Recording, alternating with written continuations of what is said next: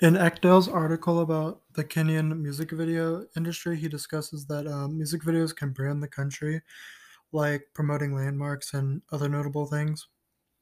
Honestly, in most music videos I've ever watched, I don't see landmarks or notable places. To be fair, I haven't seen Kenyan music videos, so I'm going to assume off of what I've experienced. However, if the branding by highlighting areas in Kenya is are in these music videos is true, I think it does promote the country in a good way as long as the music is perceived positively. It's just like how we see popular brands in US music videos um, promoting products like Apple or Beats Audio. I think the same thing is done here.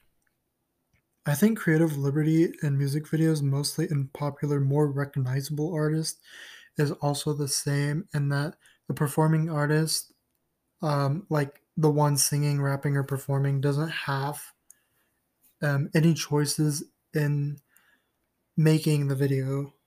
The main difference is that in the music videos um, from the two countries is that Kenya's is more government governmentally monitored and produced.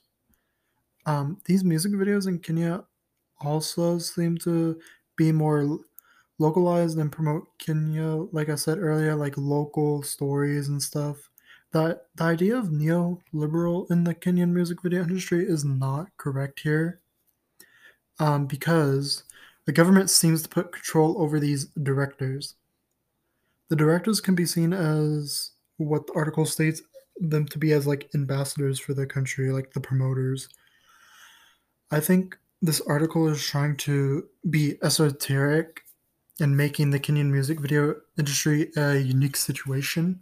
I don't think this is the case, however, because places like South Korea have generated traction by doing similar things like having governmental control in their K pop groups, but seemingly making it look like it their artists are having creative liberty and artists and directors from the point of view from a fan. A few searches can point you to the truth that governments um, plays a important branding role in promoting their country's music by gaining outside influence like US fans, like how we have um, K-pop stands in the US. I think South Korea easily gained more success with this exact strategy that Kenya uses. In the United States, we see um, this too, but not as much now. When artists really only got popular from competitions such as American Idol or The Voice, you can say the producers are like the government influence, like from the Kenyan and the South Korean um, music video industries. Um, they pick and choose their winners, and they want what they want to produce music and the music videos to promote the United States with.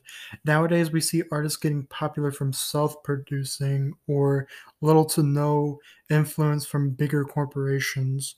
They're able to gain the success without the government to fi- figure that wants them to promote something.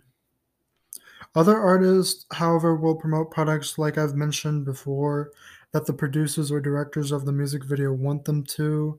I think this makes the creative liberty um, almost non existent for the artists when they do this.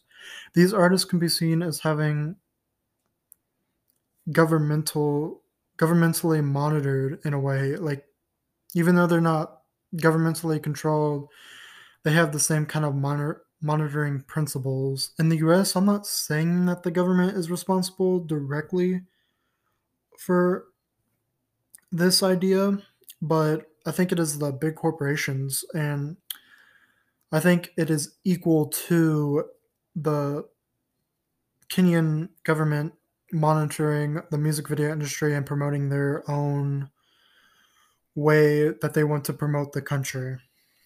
This is the exact reason why I think this situation is esoteric because I think it can apply to more situations, and they're trying in the article, Ekdale is trying to make it an exclusive situation only to Kenya, and I do not think that is overall the case.